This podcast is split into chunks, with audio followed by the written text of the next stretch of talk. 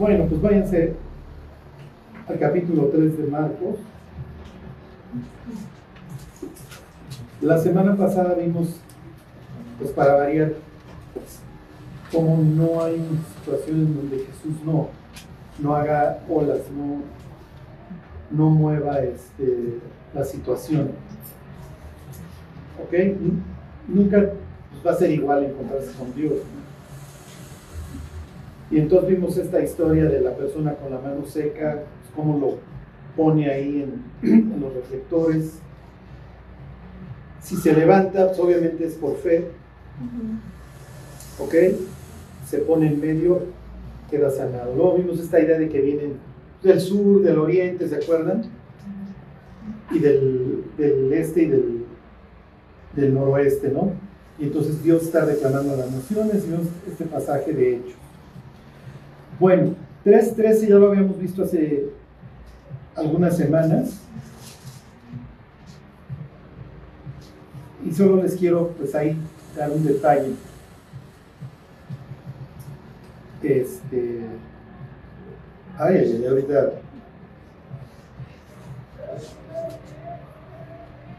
Sí, estoy intentando acordarme un versículo de Jeremías, pero. Me acuerdo de uno de Amos, ahorita lo vemos. Bueno, dice: Después subió al monte y llamó así a los que él quiso y vinieron a él. Decía lo mismo típico de todo mundo, todo mundo cuando se quiere encontrar con Dios sube al monte, ¿no? Jesús sube al monte con tres de sus discípulos y se transfigura. Elías sube al monte y ora con su cabeza puesta entre las rodillas. Moisés se encuentra con, con Dios en el monte, Dios vive en un monte, esto ya lo vimos, ¿no? En el Salmo 15, ¿se acuerdan quién subirá al monte? Juan Apocalipsis 21 ve, se sube a un monte y ve descender la ciudad que ahí se va a establecer. ¿Por qué? Porque Dios vive en una montaña, ¿ok? Dios vive en un monte, pues te da esta idea de dominio, de yo estoy por encima. Ok.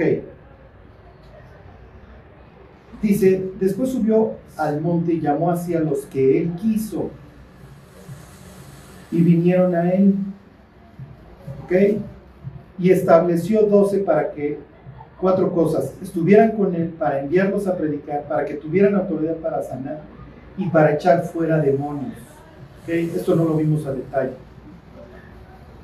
Ok, la palabra estableció en el griego también se traduce en otras partes del Nuevo Testamento como hizo o hacer o hacer sendas derechas. Ok, lo que, lo que quiero que vean es que la palabra también pudo haber, se los voy a leer, que en vez de que dijera que estableció a 12, lo mismo hubiera podido decir y creó o hizo a 12. Cuando los israelitas tradujeron la Biblia al griego, adivinen qué palabra usaron para en el principio creó Dios los cielos y la tierra. Cuando está utilizando la misma palabra que se utiliza aquí, eh, cuando dice que estableció a 12. Entonces, se los voy a leer otra vez. Pudo, haber escrito Marcos o Casiodoro de Reina, cuando está traduciendo del griego, pudo haber escrito y creó a doce. ¿Iría acorde con el Evangelio? Claro que sí. ¿Por qué? Porque Jesús nos acaba de decir unos capítulos antes que Él vino a hacer una nueva creación. ¿Cuándo lo dice Charlie? Lo dice de varias formas. Una de ellas es que ya llegó el Mesías, que salió de las aguas, se posa sobre el Espíritu, lo que implica que Él va a arreglar el caos en el que vivimos. ¿Se acuerdan del siervo que vimos la semana pasada? He aquí mi siervo, yo lo sostendré, sobre él he puesto mi espíritu y él traerá justicia a las naciones. Entonces, cuando se posa el espíritu de Dios sobre él, el mensaje es que él va a arreglar el caos en el que vivimos. Pero dentro de las cosas que hemos visto es que le preguntan, oye, ¿por qué tú no ayunas? ¿Se acuerdan? Y Jesús dice, nadie pone remiendo nuevo en paño viejo y nadie echa vino este, nuevo en odres viejos, cuando se fermente el vino va a reventar la bota. ¿Ok? Entonces está diciendo, yo vengo a hacer algo nuevo, ¿se acuerdan? Entonces, los, el vino nuevo se pone en odres nuevos y el remiendo nuevo se pone en la tela nueva para que encojan al mismo tiempo. ¿Sí se entiende? Entonces ya dijo, yo no me voy a sujetar a lo que ustedes se sujetan. Y ahí vimos esos versículos de, este, de la carta a los hebreos que dice que pues, el antiguo pacto fue ¿okay? mejorado por el nuevo y que el sacerdocio levítico ya fue sustituido por un sacerdocio inmutable y eterno como es el sacerdocio de Melquisedec. ¿Sí se acuerdan? Nuevo pacto. Y entonces el autor de Hebreos se le vive citando este pasaje de Jeremías 31, que Dios va a hacer un nuevo pacto. Entonces va acorde, si se entiende. Marcos está construyendo esta idea de que Jesús va a hacer algo nuevo. ¿Ok? Sin eso no podemos vivir. ¿Ok? A ver, váyanse a 2 de Corintios 5. ¿Ok? Este es un pasaje famoso. Lo que entre otras cosas dice Segunda de Corintios 5 es que las exigencias que Dios establece para nosotros son imposibles. ¿Ok? Fíjense cómo en el caso de Jesús como maestro dice que los llamó así. No los llama para que estudien, para enseñarles la Biblia. ¿Ok? No los llama porque... Y entonces trajo a los estudiantes, trajo a los discípulos para enseñarles la Biblia. No, los llamó para sí. ¿Sí se entiende? Lo que establecemos no es un conjunto de normas, ¿Por qué? Porque eso no funcionó. Es lo que dice la carta a los hebreos. Porque nada perfeccionó la ley. El ejemplo que les doy, la Biblia dice, ama a tu prójimo como a ti mismo. Y entonces hay gente que dice, no me ames, porque si me vas a tratar como te tratas a ti mismo, me vas a agarrar a balazos. ¿Sí me explicó? O voy a acabar con hígado de boxeador. ¿Ok? Bueno. ¿Dónde, dónde estoy? Ok, segunda de Corintios 5:16. Dice Pablo, de manera que nosotros de aquí en adelante a nadie conocemos según la carne, y aun si a Cristo conocimos según la carne, ya no lo conocemos así. Ok, el creyente, al igual que esta idea de que creó a estos doce, los rehizo, el creyente tiene que volver a nacer y eso lo, lo constituye en una nueva persona. ¿Ok? ¿Se acuerdan que le dice Jesús? Al fariseo este la noche, oye, pues eres tú el Mesías o no, y le dice, mira, el que no naciera de nuevo no puede ver el reino de Dios. Bueno, pues ¿cómo se le hace para nacer de nuevo? Y le dice, el viento sopla de donde quiere. Y oye su sonido, pero no sabes ni a dónde viene ni a dónde va. Y no lees este pasaje, ¿de qué está hablando? Jesús está citando un pasaje de Eclesiastes, ¿se acuerdan? Que dice, como no conoces la dirección del viento, ni cómo se forma el hombre en el vientre de la mujer, así ignoras la obra de Dios, el cual es todas las cosas. Están diciendo, mira, es un milagro. Así como lees en Génesis 1.1 que Dios creó todas las cosas de la nada, así la persona tiene que ser recreada. La persona, el ser humano, dentro de sus propias fuerzas, no puede seguir a Dios. Es lo que dice Pablo en la carta a los romanos en el capítulo 8. La carne no se sujeta a la ley de Dios, ni tampoco puede. ¿Ok? Imagínense, voy, voy a la secundaria, aquí o a la prepa y les digo, jóvenes, pórtense bien. ¿Sí? Entonces todos empiezan a carcajear o me ven como un loco y de repente algún cuerdo, ¿cómo? O sea, si me dices cómo, pues igual y lo intento. ¿No? ¿Y cuál sería la respuesta? Tendrías que volver a nacer, mi cuate. O sea, tendrías que empezar, tendrías que ser recreado. Es la única forma. Es literalmente lo que Dios hace. Y es lo que está diciendo Pablo. Miren, si conocí a algún cristiano de su vida pasada, de su vida pasada, no importa. ¿Por qué? Porque esa persona ya pasó. ¿Qué es lo que dice el 17? De modo que si alguno está en Cristo, nueva criatura es. Las cosas viejas pasaron. He aquí, todas son hechas nuevas. Y todo esto proviene de Dios quien nos reconcilió consigo mismo por Cristo y nos dio el ministerio de la reconciliación. Misma idea, Jesús llama a los discípulos, los recrea. Claro, esto va llevando todo un proceso que vamos leyendo a, lo largo de los evangelios, ¿no? Porque ellos también van a pasar por un proceso así de incredulidad de quién es este que pues, aún los vientos y los mares le obedecen o no te vayas a dañar, Jesús ya parece que te vas a morir, y entonces aclaran los evangelios porque todavía estaban endurecidos sus corazones. Entonces la idea, esto es lo que Dios vuelve a hacer. ¿Ok?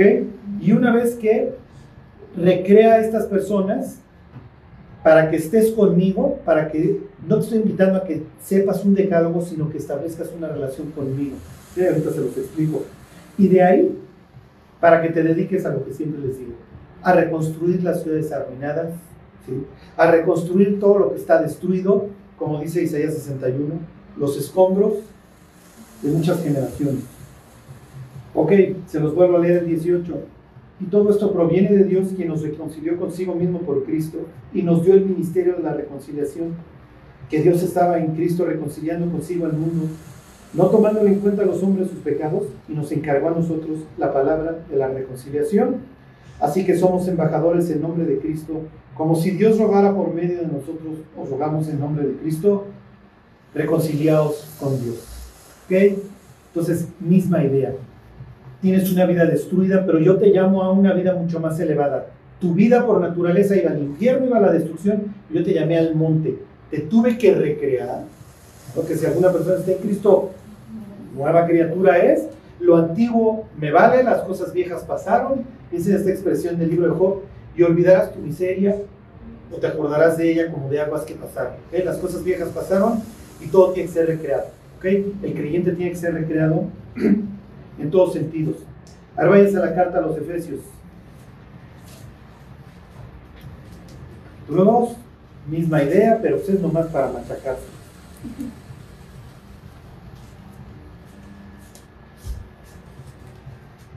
Nuevamente tiene una persona muerta y esa persona va a cobrar vida y, y una vez que tiene esta vida, la persona va a tener un propósito por el cual va a existir. Ahí está, Efesios 2.1. Bueno, esta es la foto del incrédulo, que sea, ¿ok? Desde la persona más santa y buena que ustedes conozcan, para Dios es exactamente lo mismo. Si la persona no está en Cristo, como lo va narrando en todo el capítulo primero, la persona está en sus pecados. Ok, entonces dice Pablo, y Él os dio vida a vosotros cuando, cuando estabais muertos en vuestros delitos y pecados, en los cuales ahí andábamos, ¿no? En los cuales anduvisteis nuevamente esta idea, las cosas viejas pasaron en otro tiempo. Siguiendo la corriente de este siglo, siguiendo la corriente de este mundo. ¿Qué está bien y qué está mal? Lo que diga la corriente, lo que diga la tubería. Porque pues ahí voy. ¿Ok?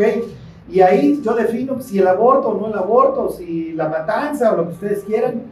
Hay una iniciativa de ley en Estados Unidos, no sé si sepan, para tener la oportunidad, sin recibir pena alguna, de matar a una persona 28 días después de nacida.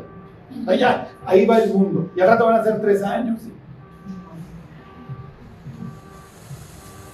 Eso existe, la iniciativa existe. O sea, hay personas que ya quieren, ¿sí?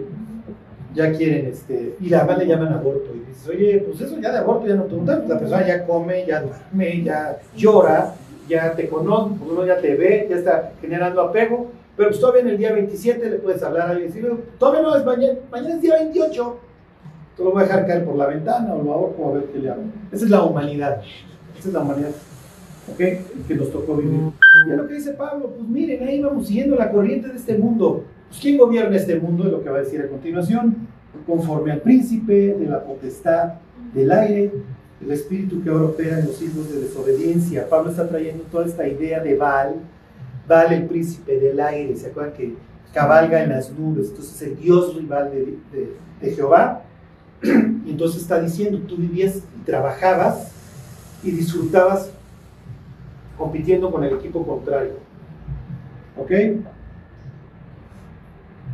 Versículo 3, entre los cuales también todos, todos nosotros vivimos en otro tiempo en los deseos de nuestra carne, haciendo la voluntad de la carne y de los pensamientos. Y éramos por naturaleza hijos de ira, lo mismo que los demás. O sea, íbamos camino al infierno. Y luego viene el gran pero, ¿se acuerdan? Pero Dios, es rico en misericordia por su gran amor con que nos amó. Aún estando nosotros muertos, ¿qué sucedió?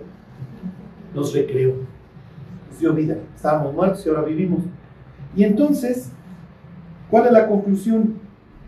Versículo 10. Misma idea, porque somos hechuras suyas. ¿Sí se entiende? Es lo mismo de Marcos 3, lo mismo de 2 Corintios 5. Misma idea, porque somos hechura suya, creados en Cristo Jesús, ¿para qué? No nos salvamos por obras, eso lo acaba de decir unos renglones arriba, pues sí nos salvamos para buenas obras. ¿Ok? ¿Y qué va a decir entre otras cosas? Que Dios tiene un propósito para esa nueva criatura, las cuales Dios preparó de antemano para que anduviésemos en ellas. Entonces, miren, cuando Dios nos alcanza, nos recrea y nos da un propósito, nos da algo por qué vivir. ¿Ok? Y acuérdense, que la ausencia de propósito mata al cristiano.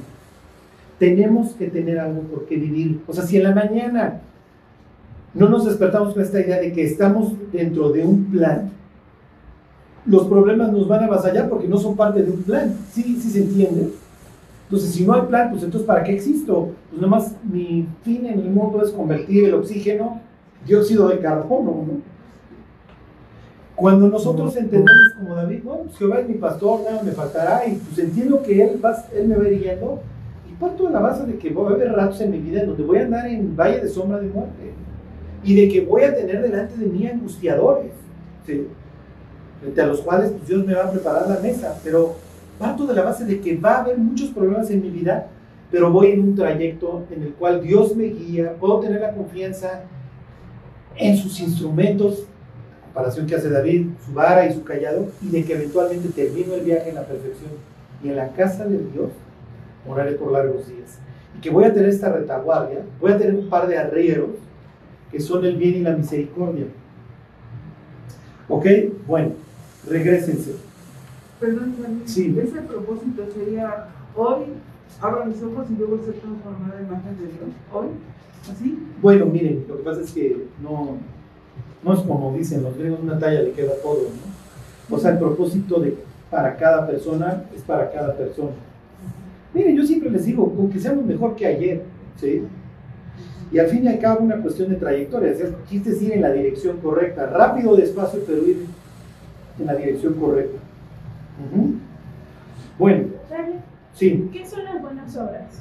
Ah, ok, bueno, sí, a eso iba. Acuérdense que nosotros en nuestro cerebro latino, fondo católico, las buenas son dar limosna, como que lo asocia uno. Para Pablo no, acuérdense que para Pablo es arreglar el mundo. ¿okay? En su cerebro judío hay que arreglar el mundo.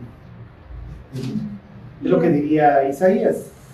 ¿Y arreglarlo sería hacer algo afuera o empezar desde casa? No, no, claro, no, uno empieza desde aquí. Sí. Sí, no, no, no. Sí, la corrección empieza desde uno, y a partir de ahí, o sea, va del centro a la periferia, exactamente. Ok, o sea, ¿es más importante para Dios que estés cuidando de tu casa que sirviendo a la iglesia? Sí, claro. Sí, no, pues el candil, el candil no sirve. Miren, acuérdense, digo, es buena la, la pregunta de, de Vero. No, donde nos conocen es en la casa. Ahí saben si somos o no. Sí, yo aquí les voy a echar un chorizote bien padre y que lleguen que hace mi mujer no me hable, ¿no? Bueno, pero no, gracias a Dios todavía me habla. Entonces pueden tener confianza. Bueno, pues regreses este, ahí al 3. Ok, en el caso de los apóstoles, ok, apóstol quiere decir enviado, tal cual. En el caso les digo cuatro cosas. Número uno, que estuviesen con Él. Al fin y al cabo, 12 personas que Dios quiso como ahí. Dios las eligió. Acuérdense que el proceso de selección de un rabino hacia sus discípulos era mucho de que les conviniera a ambos, porque el rabino hacía una especie de examen de admisión y los buenos alumnos no iban por cualquier maestro, iban con el mejor. ¿Sí se entienden? Entonces la idea de cuando, cuando aquí dice que Jesús quiso, es porque estos dos me dio la gana este, elegirlos, ¿sí se entiende? Con todas sus virtudes y con todos sus errores. Y va a elegir, pues ahorita leemos la lista, lo que ellos llamarían gente del pueblo. ¿sí? No está llamando al non plus ultra. Y dentro de los que llama además, pues tiene personas que de entrada no, no pintaban para ser llamados, como hubiera sido Mateo, ni el mismo Simón el Celote. ¿Se acuerdan? Los celotes eran revolucionarios que obviamente odiaban a Herodes, Herodan, perdón, odian el mundo romano y se dedican, o sea, lo que son, son guerrilleros. Cuando Jesús habla de el que quiera seguirme, cargue su cruz, tome su cruz y sígame.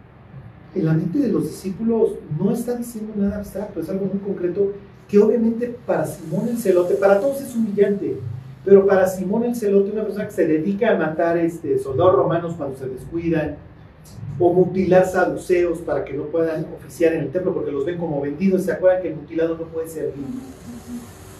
Cortan orejas, piensen en Getsemaní, Pedro ahí, lo más seguro es que Simón cortando orejas. O sea, cuando Jesús dice, tome su cruz y sígame, la mente de Simón es un odio bárbaro, porque lo más es que él sabe de amigos o de antecesores que literalmente cargaban el travesaño. Había muchos lugares en donde estaban los postes, y obviamente el poste pues, es un mensaje humillante para el pueblo conquistado. Entonces la idea de cargar un travesaño, cuando decía eso, lo más es que Simón el celote le preguntaba, o sea, ¿de qué se trata? ¿De qué me estás hablando? No, tú lo sabes, tú has visto paisanos tuyos que en su en su honor a Dios no comieron puerco, no se doblaron ante Zeus hace unos siglos, hace unos años y prefirieron morir. ¿Es lo que me estás exigiendo? Sí, es lo que te estoy exigiendo. Que antes de que te dobles frente a un Dios extraño, prefieras la muerte. O sea, nosotros entendemos, toma tu cruz, no, pues muere a ti mismo, entonces no te enojes con tu cónyuge, deja de chupar. Con la mente de ellos es mucho más grave. ¿Sí? Pero tienen todos estos antecedentes de gentes que dijeron, como dice Hebreos 11, prefiero la muerte antes de obtener el rescate.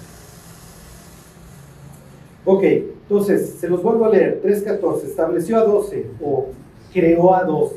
Misma idea, mismo verbo, por ejemplo, en la Biblia griega traducida en la Septuaginta, 1.26, hagamos al hombre. A nuestra imagen y semejanza, ¿se acuerdan? Mismo verbo. ¿Y por qué esto es importante? Porque muchos leen la Biblia en griego. Ok, Pablo muchas veces cita la Septuaginta, por eso es que no cuadra cuando lo lees en el Antiguo Testamento. Y entonces Pablo diría, lo que pasa es que estoy leyendo la Septuaginta. Y a veces le modificaban, y se acuerdan que se tomaban unas libertades para modificarle en su traducción al griego. Pero bueno, es la Biblia que obviamente está circulando cuando Pablo predica en Iconio, todos estos lugares griegos, pues lo más es que agarre la Septuaginta, así me explico, habla predica con su Biblia en griego. Entonces, cuando circula el Evangelio de Marcos y dice, y él creó a doce, ah, es que me está hablando de una nueva creación. Y entonces, si ya escuché a, a Pablo por ahí predicar y anda circulando o años más tarde, para saber, pero leo el Evangelio de Marcos, me repite la misma idea de que Dios está recreando, ¿ok? Está haciendo una nueva creación. Entonces, creó a doce, ¿para qué? Número uno, a lo mismo que nosotros. Y aquí yo estoy con vosotros todos los días hasta el fin del mundo. ¿Ok? ¿Cuál es la idea? ¿Cómo lo representaría Jesús? Lleven mi yugo sobre, sobre ustedes. Y se acuerdan que el yugo pues, es una madera donde se la pones a dos animales. La forma de enseñarle a los animales jóvenes a hacer los surcos es poniéndolos con un animal que ya ha hecho surcos durante largo tiempo es natural que el animal joven no quiere ir más rápido, quiere ir más despacio, pero el otro lo frena o lo arrastra. ¿Hasta cuándo estaba prohibido poner a diferentes animales bajo un mismo yugo? ¿Por qué? Porque ibas a tener, pones un buey y un burro, es natural que los surcos no te iban a quedar bien, ibas a perder el fruto de tu trabajo. Entonces Jesús dice, llevad mi yugo sobre vosotros. ¿Qué está implicando? A ver, ponte aquí y yo te enseño. Y va a haber muchas veces que quieras correr, yo te voy a tener que frenar. Y va a haber muchas veces que te quieras arrastrar, y yo te voy a tener que jalar. Pero la idea es que empecemos a hacer los surcos igualitos. Y la única forma es que camines conmigo. ¿sí? Pues, eh, la idea de Jesús es sígueme. O sea, no, no es, a ver, te voy a dar clase de, de Deuteronomio y te voy a decir las causales de divorcio, cuándo sí puedes dar carta de repudio. No, no, no, no me interesa, diría Jesús. Lo que me interesa es que camines conmigo. Ok.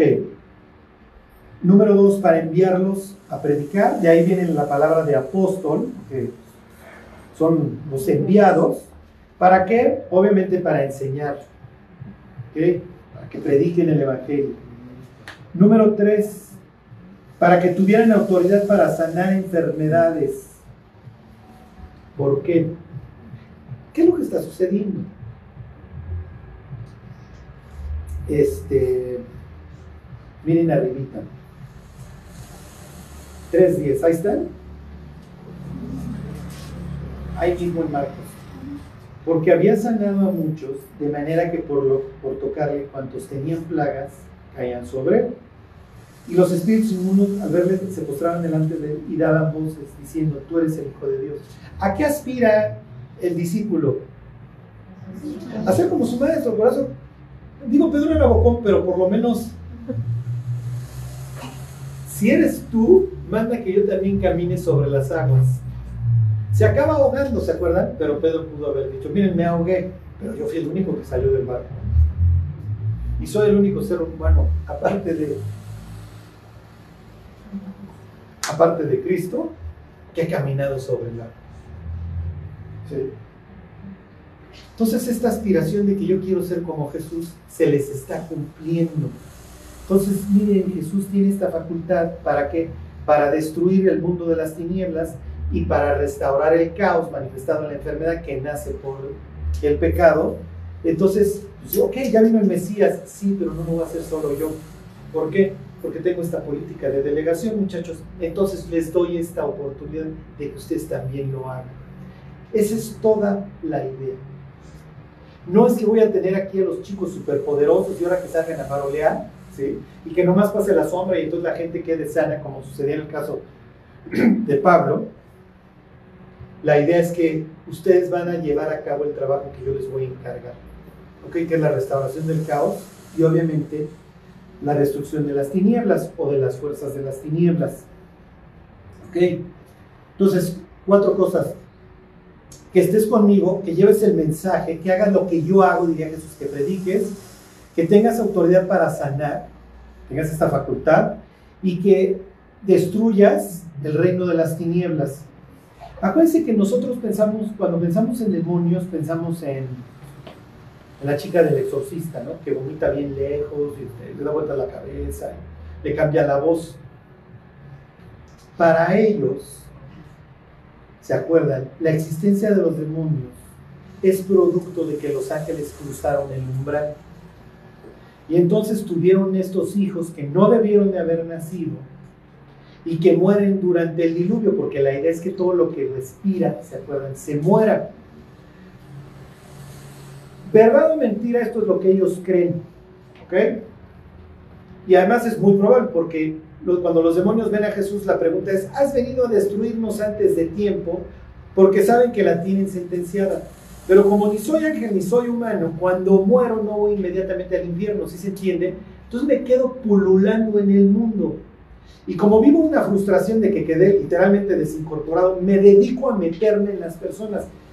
Y en las personas que me meto, pues ¿qué es lo que hago? Pues un desastre, ¿sí se entiende? Entonces cuando, cuando los discípulos empiezan a tener esta facultad de, a sal de él y sal de él y sal de él, ¿qué están haciendo? ¿Qué creen que ellos están haciendo? ¿Vale? Arreglando el caos. ¿Y qué otra cosa? Es difícil la pregunta. ¿eh? ¿Qué creen que están haciendo? Y miren, cuando yo les dije que íbamos a ver Marcos, ustedes tenían que ver, siempre tener algo en mente, que se acuerdan, algo. Los judíos con los que trata Jesús se sienten en el qué? En el exilio. Nuestra tierra está inmunda. ¿Qué es lo que hace Josué cuando llega a la tierra prometida? Limpia, exacto. Y va arrasando y viene esta referencia al diluvio de que lo que respiraba en sus narices se lo van echando, entonces se va echando estos clanes. Lo mismo dice el libro de Josué de Caleb, sigue con este exterminio. Y luego llegas a 2 de Samuel, capítulo 21, ¿y qué está haciendo David y sus hombres? Se siguen echando a estos. Ahí vive Nova, Goliat, al Polidáctil, no me acuerdo cómo se llamaba el otro. Cuando estos se dedican a expulsar a los demonios, ¿qué están haciendo?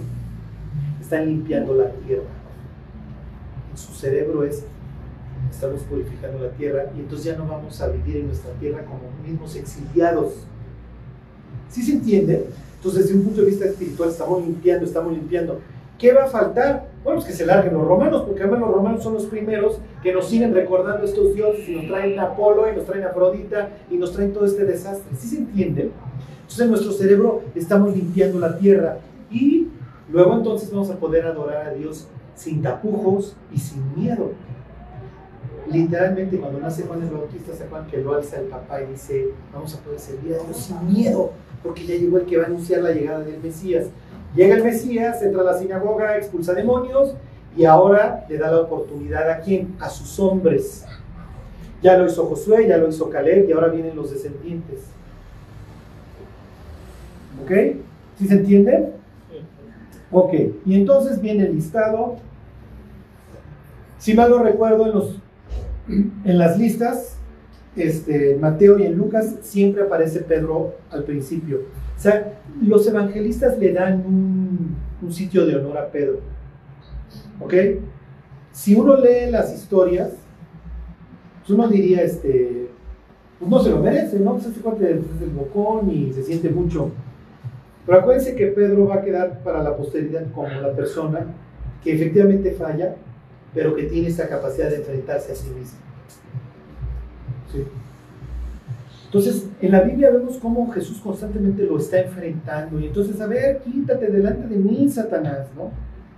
Este, ay Pedro, sí, que es que vas a dar tu vida por mí, no va a haber catar gallo. Tú ya me vas a haber negado tres veces. Y luego, este,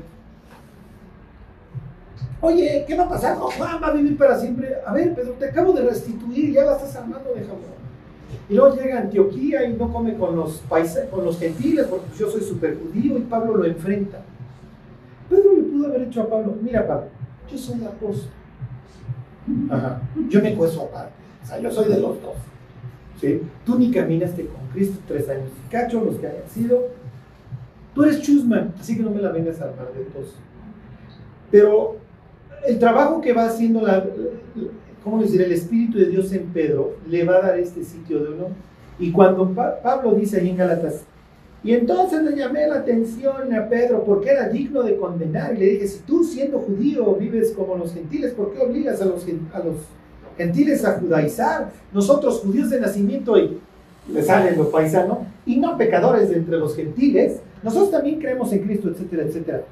Y entonces entender que Pedro le aguanta el cañonazo. Está bien. Está bien, tú no serás de los doce. Y luego, ¿cómo se expresa de Pablo? Oh, miren, Pablo pues, escribe cosas difíciles de entender, las cuales los indoctos infantes tuercen, como también las otras escrituras. O sea, lo que está escribiendo don Pablo es palabra de Dios. Entonces, podemos ver a un cuate que ya no tiene este conflicto de personalidad, le puedes decir lo que sea y no se va a ofender.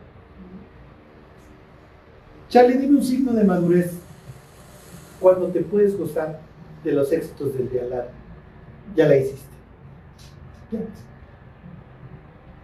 O sea, si tú puedes ver a otro creyente y decir, me fascina esta característica de esta persona y no me da. Al contrario, qué bueno que está de nuestro lado.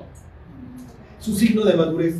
El éxito del de al lado no te, no te acompleja, no te achicopala, no te mengua puedes disfrutar lo que Dios hace en tu vida y lo que Dios hace en el de al lado. Pedro Maduro. Y entonces, los evangelios le van a dar siempre este sitio de honor, siempre es Pedro al principio. ¿Ok? Y aunque hagan muchos usos, Pedro, a ver, te voy a hacer que seas la primera predicación y se van a convertir tres mil de tus paisanos. Este, y te voy a dar también las llaves para que le abras a los gentiles en la casa de Cornelio. ¿Ok? Entonces miren, esa idea de que las llaves se las dieron a don Pedro, pues no está tan errada. Claro, la autoridad se la da a todos los discípulos. Que vayamos a hacer de don Pedro un salto, él mismo diría, mis cuates, no lo hagan porque me castigan. ¿Se acuerdan que cuando va a casa de Cornelio ya lo quieren adorar y paran de mi cuate porque nos regañan a todos? ¿Ok? Entonces ahí está. Simón, a quien puso por sobrenombre Petros, lo logró. Lo logró, pudo hacer de Pedro una persona estable. A Jacobo, son los dos hijos de Zebedeo, a Jacobo y a Juan, también siempre van a estar en el círculo, son los más cercanos. Tercia de locos, la verdad, tercia de locos, ¿eh? nadie se corta las venas. A uno se la vive regañándolo y a los otros dos se acuerdan que les pone el apodo de Boanerges, que quiere decir ruidosos. ¿sí? O la Biblia lo traduce, los hijos del trueno. ¿no? ¿Por qué? Pues ese es el carácter que tienen. Quieren fulminar, ¿se Quieren calcinar este, samaritanos a la primera de cambios. Ok, dice a quienes apellidó Buanerges. Acuérdense que es un evangelio, se han dedicado a los gentiles, por eso encontramos muchas traducciones. Talita Kumi, que quiere decir, a ti te digo, niña, levántate. Buanerges, que quiere decir los hijos del trueno. ¿Ok? Andrés, el hermano de Pedro. Felipe, Bartolomé, Mateo, Tomás, Jacobo, hijo de Alfeo, ¿okay? Simón, el cananista, ¿ok? Judas Iscariote, el que le entregó y vinieron a casa. Es muy probable, miren, váyanse a Amós 2.2. Ahorita les digo el versículo de... Es Jeremías 42, 28, a ver si ya tiene. No me la hacía así de memoria, ¿eh? O sea, ya, si subiera yo, me, me mandan a la televisión. Pero cuando estaba estudiando,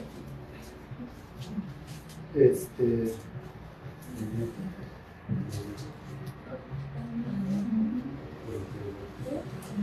ok, Cariot, hay dos etimologías para el nombre de Judas. Sí, porque obviamente Iscariote, o sea, traía. Sicario viene de sicari. Esa es una de las interpretaciones de que es el sicario. Puede ser. ¿Ok? La, ciudad de Cario, Ish, ¿se cuál quiere decir hombre? Isha, mujer. ¿Ok? La idea es, o es el Ish sicario, quedaría muy bien como traidor, o es el Ish de la ciudad de Cario. Ahí están en Amos 2.2. Efectivamente, esta ciudad está a unos 20 kilómetros al este del Mar Muerto. Dice, prenderé fuego en Moab y consumirá los palacios de Keriot y morirá Moab con tumulto, con estrépito y sonido de trompeta. Uno de los tantos versículos que dicen que a los moabitas pues les va como en feria por malandrines. ¿Ok? Dentro de la palabra Kiriot está la palabra este, en, en hebreo este, ir es este, o irá, es ciudad. Keriot puede venir de Kiria, que quiere decir constructor de ciudades. Díganme un constructor de ciudades. Caín. Díganme otro. Entonces, es muy probable que ya desde aquí Dios te, lo esté equiparando o no te lo esté asociando con Caín y con Nimrod. Es muy probable. Lo más probable es que... Y miren, otras por cultura general, otro lugar en donde se vuelve a mencionar, y está en el mismo contexto que los moabitas les ven como feria, la ciudad de Queriotes en Jeremías 42, pero ya ni lo leemos. Solo quería que vieran esta... Por si un día alguien les pregunta, oye, pues mira, puede ser dos cosas. O es el hombre que viene de Keriot y tiene la idea de que constructor de ciudades no es bueno en la Biblia. Oye, pero qué padre, pues construir ciudades. No, porque acuérdense que construir ciudades la idea es arreglo el caos independiente de Dios, que es la respuesta de Caín a su exilio y es la respuesta de Nimrod este, al diluvio. Bueno, le seguimos. Versículo 20. Y se agolpeó, se agolpeó, se agolpó de nuevo la gente. Nuevamente esta idea de la multitud y la multitud no me sirve, ¿ok? Entonces llamo, pongo en los reflectores al paralítico, pongo en los reflectores más adelante a la mujer con flujo de sangre, pongo en los reflectores al hombre de la mano seca. No me interesa la multitud, me interesa la gente que sí me quiera seguir. Ejemplo, subí al monte y llamé a 12, ¿ok? Entonces se agolpó de nuevo la gente de modo que ellos ni aún podían comer pan. Cuando lo oyeron los suyos, vinieron para prenderle porque decían, está fuera de sí. ¿Ok? Todavía quedan unos minutitos. ¿Qué piensa la familia de Jesús? Está loco. Entonces hay que detenerlo. Tal cual, que después que van a prenderlo. Los evangelios y en general la Biblia tiene muchas partes en donde tiene la técnica del sándwich. Te pongo una historia la arranco, te cuento otra y luego le sigo. Esta es una de ellas. Viene la familia por él. Pues imagínense a los hermanos, ay, ¿dónde está este loco? Lo tenemos que aprender. Obviamente aquí ya te está presentando a María como una viuda hasta cierto punto impotente de, tener a los hijos, que sea grandes. ¿Ok? Porque si Jesús para esos momentos tiene más de 30 años, los hermanos tendrán 28, 27, 25, lo que ustedes quieran. Sostienen obviamente a la viuda. Acuérdense que en aquel entonces la viuda volvía con el papá, ¿ok? Y si no, era sostenida por los hijos. Por eso Pablo se chila y dice que no, da para su familia, es peor que un incrédulo, ¿ok? Bueno, entonces vienen por y luego mete esta idea y luego regresa con la familia. Entonces Marcos quiere hacer una especie de suspenso. Mira, vino la familia por él porque dicen que está loco. Y entonces va a agravar la situación. ¿Ok? Les voy a poner otro ejemplo de sándwich. Pasa Jesús junto una higuera, que es una representación de los israelitas y de la era mesiánica, porque pues, cuando venga el Mesías todo el mundo va a vivir debajo de su higuera, pasan con la higuera, maldita seas. Va al templo, arma un desastre y de regreso Pedro le dice, oye, la higuera que maldijiste, está asociándolo, si se entiende, está asociando al templo, entonces no das fruto y entonces te maldigo. Y lo hace como te cuento que maldigo la higuera, no pasa nada, voy al templo, me peleo con los fariseos, con los escribas, etcétera, y de regreso me pregunta Pedro, oye, la higuera que maldijiste. Pues si tuvieran fe, también le dirían este monte, ¿qué monte? Donde está el templo, échate al mar, porque aparte estoy recreando las cosas. ¿Sí se entiende esta técnica que utilizan para generar una especie de suspenso? Que entonces vienen por Jesús porque dicen que está loco. Versículo 22. Pero los escribas que habían venido de Jerusalén decían que tenía Belcebú y que por el príncipe de los demonios echaba fuera demonios. Entonces, tienen a la familia que dicen que está loco y tienen a las autoridades eclesiásticas y espirituales diciendo que está poseído. ¿Se entiende el punto que quiere dar Marcos? El mundo ve a Jesús como un loco y como un poseído que hay que detener cuanto antes. Charlie, ¿cuál sería la enseñanza? entre otras cosas que no entendemos a Dios muchas veces, hace sus obras de forma increíble como no las esperamos. Por un lado. Y por el otro, acostumbres. ¿Qué?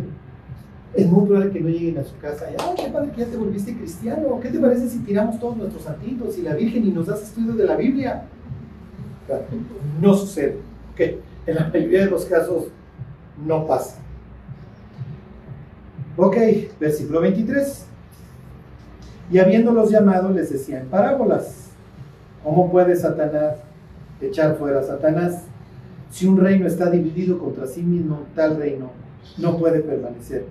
Y si una casa está dividida contra sí misma, tal casa no puede permanecer. Y si Satanás se levanta contra sí mismo y se divide, no puede permanecer, sino que ha llegado a su fin. Ninguno puede entrar en la casa de un hombre fuerte, se está refiriendo aquí, los demonios y saquear sus bienes si antes no le ata, entonces podrá saquear su casa.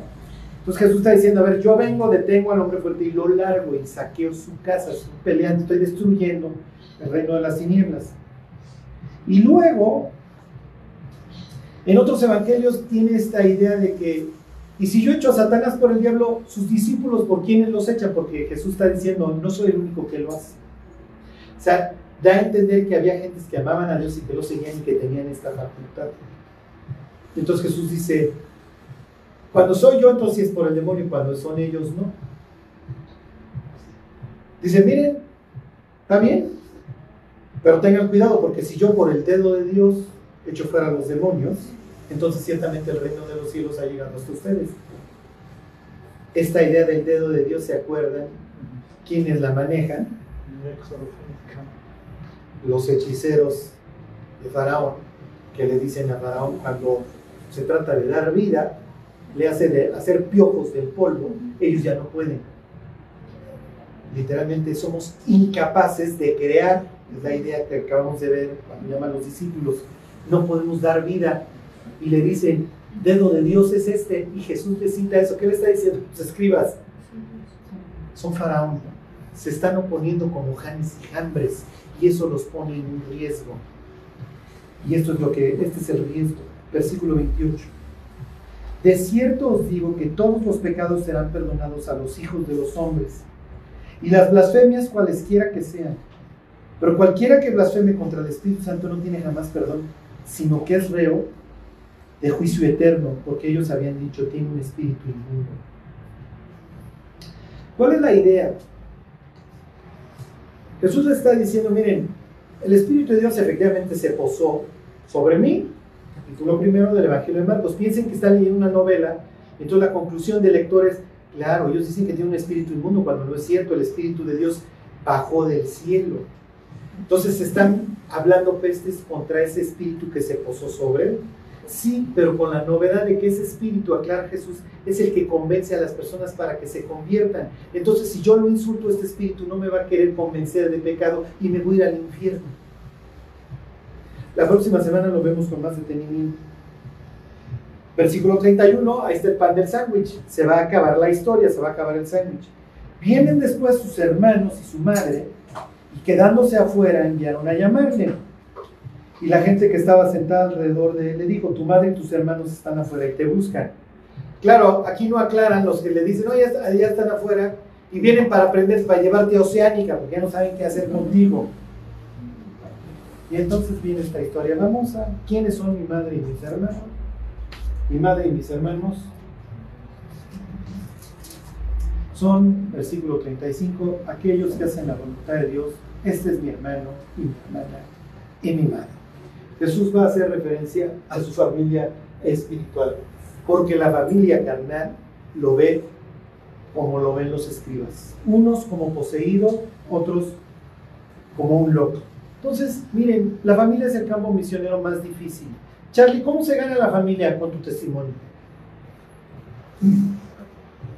Andarle diciendo a los familiares que somos pecadores putrefactos, que se van a ir al infierno, no funciona. ¿Ok? Cuando les abre la puerta el familiar, compartan. Cuando les cierre la puerta, ¿por qué? Porque no hay profeta con hombre en su propia tierra, en su propia casa. Lo más normal es que tenga que venir un tercero y le hable de Cristo al familiar. No quiere decir que no, no, Dios no nos vaya a usar en nuestra familia, pero sí es cierto que muchas veces nos van a ver como un perfecto o poseído o loco. Es parte del show. Y si así le fue al maestro, pues ¿qué nos queda el resto de los mortales? Bueno, moraleja.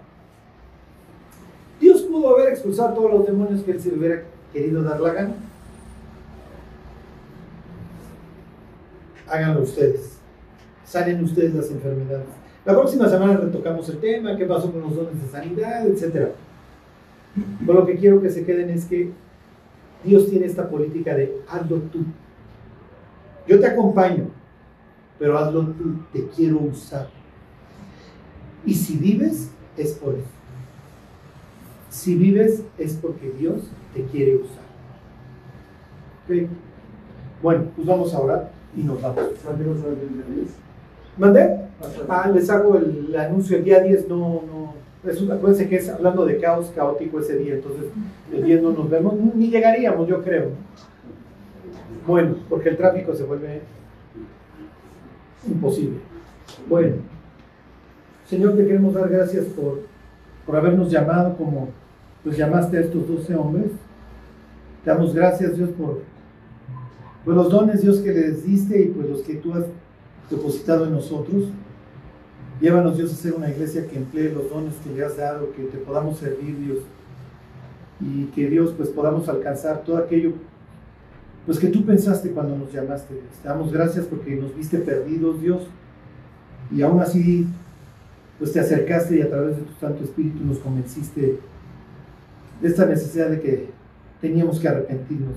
Gracias por permitirnos empezar de cero, por haber hecho una nueva creación. Te lo agradecemos todo, en el nombre de Jesús. Amén.